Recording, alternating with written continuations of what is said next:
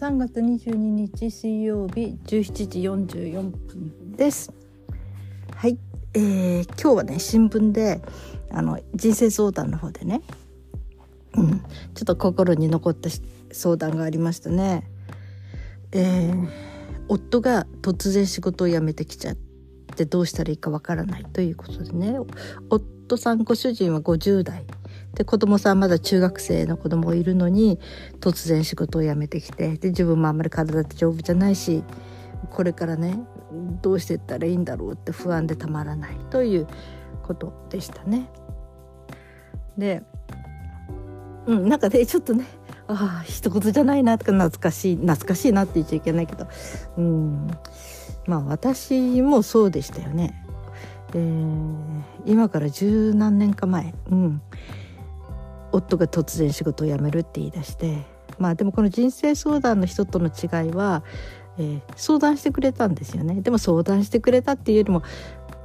まあ報告、うん、こういうふうにしたいんだっていうことでね、うん、だからその先に、えー、私に話をしてくれたことだけでも違うかなとか思うんだけどこの人生相談の人は全部あのえー、相談した女性は奥さんはねご主人が辞めてきたからみたいな感じの自己報告だったのがちょっとすごくちょっと残念だったと相談してくれたらいいのにというねよかったのにとまあでも人生相談の回答者の人はねきっと絶対反対されると思ってご主人は言えなかったんでしょうねということを言ってましたね。えで我が家の場合はそうね夫が帰ってきてなんかねいつもなら食事食べるのに、えー、部屋にこもっちゃったんですよ。何あったんだろう珍しいとか思ってこれは何かあるとか思ってで翌朝かな、うん、仕事辞めたいと思うんだって言われて、まあ、事情話を聞いてきて。でまあ二十何年全くねそういうことがなくて仕事してきた人が突然辞めるっていうのはなんかよっぽどの意味があるんだろうなと思って。私は仕事のことなんて一切相談されたことも言われたこともなかったからかえってそういうふうに辞めたいと思ってるんだっていう打ち明けてくれたことがとても嬉しかったんですよ。それに何も知らなかったから。うん、50もう7ぐらいだったかな。での就職がどれほど困難再就職がどれほど困難かって全然想像もしてなかったから、うん、ただ「うん分かったよ」ってって言っていました。うん、あよっぽどのことなんだなって思って。それで彼はさっさと辞めて辞めたっていうかね、うん、そしたらね係長さんが止めてくれたと呼ばれてそんな今辞めることないんじゃないかって言って。だけどその時にもう本当のこと言っても説得する自信なかったからその係長さんに実は妻の方のあの親の介護もがあるのでどうしてもちょっとやれあのやめなきゃならないんですって嘘ついてきたからって言われてそうなんだと思っていました。でその後私が数日の間にちょっといろいろなし仕事辞めたんだとかいう話をしたらねある人はね「今辞めてどうするの?」って言われて「ないよ再就職なんて」とか言われてねうん、いろんな人に言われましたね。その年でまず正社員として雇ってくれるはずがないし57ですからね。もう定年間近いこれが定年過ぎちゃうとねシルバー人材センターとか結構ね働き口はまあそれなりに安くてもあるんだけどちょっとあまりにも微妙な年でもうあとはこれはもうすごい悲惨なこと言われてねもう別れた方がいいとかもう無理だからとかね。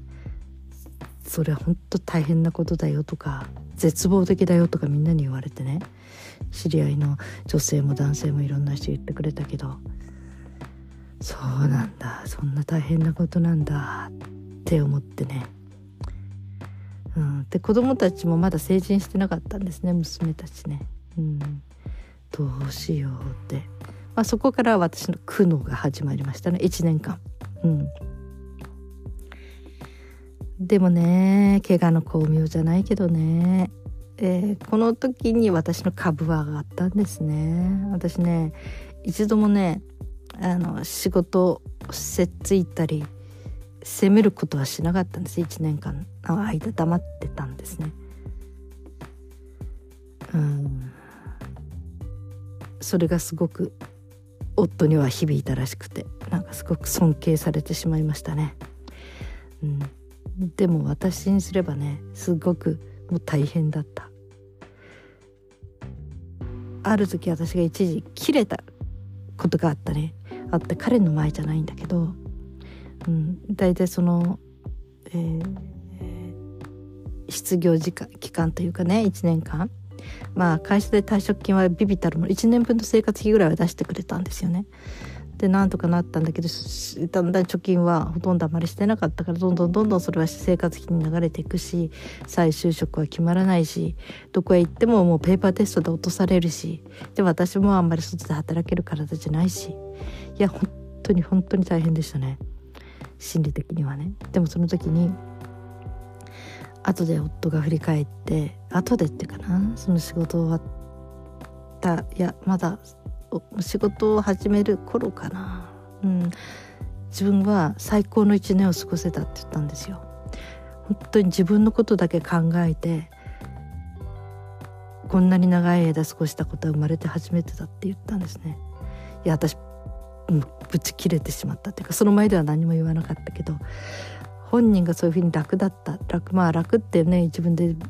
パソコンとかビデオとかとにかく自分で一人で見てたしまあ家事のできる人だからねお茶碗洗ってくれたりご飯もちょっと作ってくれたりしてたからいいんだけど私も本当はそういうことしてもらうの好きなんだけどでもその時ばっかりはねそんな家事はいいから外で働いてきてって思いましたね。うん、でそのそのねこんなに自分勝手に本当に幸せな1年間だったと言われた時に私は怒りがこみ上げてきてね。でどうしたかというと うん。これはいつかポッドキャストで話してると思うけど娘たちにねこっそりとね私すっごいショックだった。私どれほど大変でどれほど不安だったか、ね、その1年間に対して幸せだったって、まあ、彼サイドがそういうふうに思えたところで今振り返るとねいい時間を、ね、提供できたなって思うけどその時はね自分と比べて、うん、本当に腹が立ってね。で子供たちにね私ウェディングドレス引き裂きたいような気分があるしてきたって言って。そしたら上の子がね「いいんじゃない？やれば」って。おばあちゃん家ににその私は母の家えっ、ー、と大体うんと歩いて56分で10分か。のところに母の家があって。でも母は入院中だったから私鍵持ってて割とこう別荘ってわけじゃないけどちょこっと行ってはあの息抜きしたりもしてたんだけどでそこに私のウェディングドレスこれ手作りなんですね。母がやってた学校の先生洋裁の先生がね元のねあの縫ってくれて。でなんかちりめんの布あのちりめんの着物真っ白のね。それで、えー、ドレープを入れて。要するにもう30結婚した時27か。30前の娘にちょっとフリルっていうのもなんかなって感じで。それでドレープにしたよとか言ってこうゆったりとしたウェーブというかね。うん。それで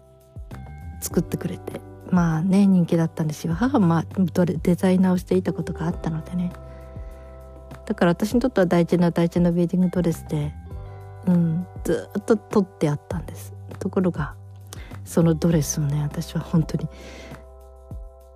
うんあの衝動とにかく破りたかった。それで私が次の日に明日娘たちが「お母さんじゃあ泊まりがけで行って明日ゴミの日だから破ったものをねゴミで出しちゃえばいいんじゃない?」って生ゴミでって言われて「分かった」って言って「そうだね」って言ってあの母の家に泊まり込んで夜ね誰もいないところでねもう全部ビリビリに引き裂いたんですね。私思ったのそれだけ怒りをねその相手のに言葉で攻撃したり相手に何て言うのかな、えー、傷つけたりとかもちろん暴力ってことはないんだけどそういうことをしたりするよりは物に当たってそれでそのものが私のものだしね。それで済むなら私どれだけ派手にやってもこれは問題ないなと。かえって怒りを押し込めるよりも発散させた方がいいなって。私はまあカウンセラーもしてたからと思ったのでよし思いっきりやろうと思って。でちょっとハサミを入れてそこからもなるべく手でビリビリビリビリ引き裂いて。そしてその引き裂いたその上で私は眠りましたね。なんかすごい涙が出て止まんなかったけどね。そして次の日にゴミで出しました。これは母にも言ってないし夫にも言ってません、うん、まあ娘たちにはね言って「うん、お母さん少しスカッとした」ってから「うん」とか言って。この話をするとねあるね。この中国人の女性いたのお友達にその人が「恐ろしい」って言ったんですよ私のこと。そっかそうも取れるんだなって思ったけど、うん、で大好きだったウェディングドレスとかおさらばしましたねその時にね。でも今は後悔してない。あの時はああでもしなかったら私の怒りが収まらなかったからね、うん、まあそんなこともあったぐらい大変でした。はい。私生活保護課も行ったんだからあの相談に。もうだってお給料はどんどんじゃないあのあれは全然どんどんどんどん減っていくし貯金はね仕事は決まらないしもう2ヶ月後には家を出なきゃなんなかったのね。その家はもう次の人が入ることになってて。なんかあ突然ねあれだったのか。うん何だったかな。もうあまり覚えてないけどね。それで出なくちゃならないと。うん。その2ヶ月先に住む家もないし母の家っていうわけにもいかなかったんですね。うん、そしてちょっと2ヶ月後に私たちはどこに住んだらいいんだろうっていうことでね。まず生活保護課に行って相談という形であの生活保護を受けるとなるとあのペットはダメでしょうかね。あペットも家族ですからねとか言われて。大体どういうことがあるかとかねどういうあの生活保護っていうのはどういうものかっていうのをずっと1時間かけて説明してくれましたね。で「ありがとうございました」って帰ってきて、うん、まあ最悪の時はそうしようと思ってであとあのいろんなところにそう修道時にねお電話した電話した時に修道所がね、うん、昔のよく知ってる人が「まああなためまだ本当に苦労したんだから少し楽になってもいいんじゃない?」って生活保護はね神様からのお恵みだと思うといいわよとかって言っててで私が「そう」だけどえー、国の何か市とかねそういうところに相談したら何か方法があるかもしれないから公共の方でまず相談するとこは全部した方がいいって言われて。で相談に行って。うん。そしたらねあのすごくいい制度があって、うん、失業後あの時のお話だけどね、うん、失業後、えー、3ヶ月以内だったかな？であることとそれから貯金が100万以下であること。でこの条件に当てはまってで再就職のための援助のなんか、えー、そういう応援みたいなものがあってね。それで家がないことにはあの仕事も得られないからって私たちもうすぐ家なくなるっていうのがあったからね。で家賃を出してくれると。これは、えー、無償提供。そのあくまでも次の仕事が見つかるまでの最低伸びても1年間かな。うん、その間に仕事を見つけてくださいと。で少しでも仕事が見つけられるようにまず住所を確保しましょうということで家を家賃分、うん、多分最低価格だとは思うんだけどまあ一応普通普通に暮らせる程度の家賃がそれだけは無料提供されて無償ね。あとは月2回あの行くんですよね。あの仕事を探してるということを証拠を見せに行かなきゃなんない。そしてどこどこにこの手続きのこの書類を出したとまあそれでまたペーパーテスト落ちた面接落ちたみたいなことでも全てその何て言うかな行ったという印証書類とかね月2回持っていくんですよ。まあ、それが夫がね平日そういうとこにいろいろ探し回ってるから私が届けに行くんだけどそこのね場所が生活保護課なんですよ。ちょうどね地下にあったかな。ででも私は生活保護を受けてるわけじゃないのね。生活保護課でそのその場所にその手続きのいろいろとやり取りする部門があったんですよ、うん、なんかすごくやっぱり嫌だった。生活保護課に行ってうん、知り合いに会いたくないなとか思ったり。でいろんなものをちょっと見てきたりもして。でうん。まあいい職員の人たちスタッフの人たちはいい人たちでしたね。でそこに何回か通って。うん。そして、まあ、最終的には夫があの職業訓練を受けるということで。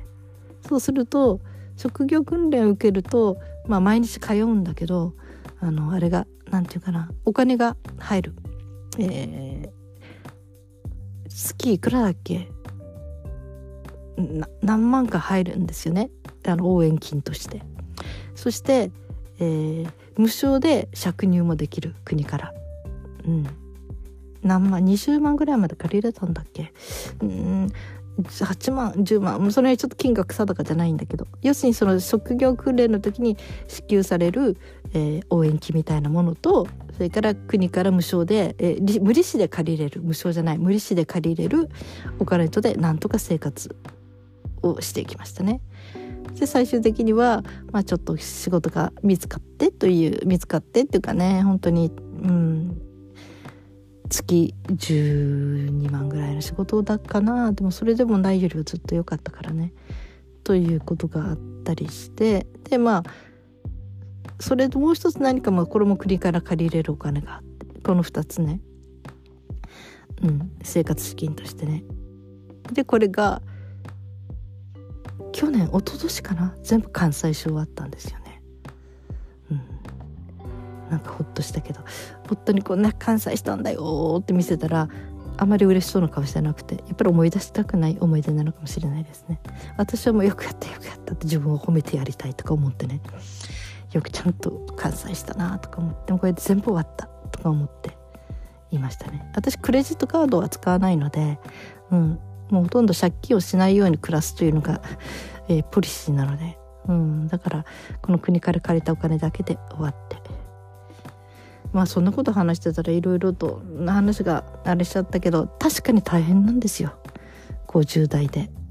ご主人がご主夫がねとかねその人生相談の人もそうだけど仕事を辞めるっていうことが本当にすごくそして自分もあんま働きに出れない体っていう本当にこれは不安に翻弄される生活が待ってるんだろうなと思いますね。うん、ただね人生相談の人が答えてたのは、えー、まずとにかく 男のね人だからねシビアなことを言ってましたよ。男性は自分のお小遣いが削られるのが一番驚くと。だから今のこの生活的にはすごい不安だからあなたのお小遣いは削らなきゃならないけどごめんねみたいな感じ。だからなるべく早く仕事を見つけてくださいっていうね、まあ、これで出そうと追い立てられるでしょうということでまずご主人のお小遣い減らしてくださいっていうことともう一つあなた自身はその相談者ねそのお金のかからない、えー、趣味っていろいろあるからサークルとかねその市民セ区民センターとかいろいろやってるね。そこ行ってとにかくその気持ちを、えー、紛らわす何かそういう楽しみを見つけて、えー、あの心をね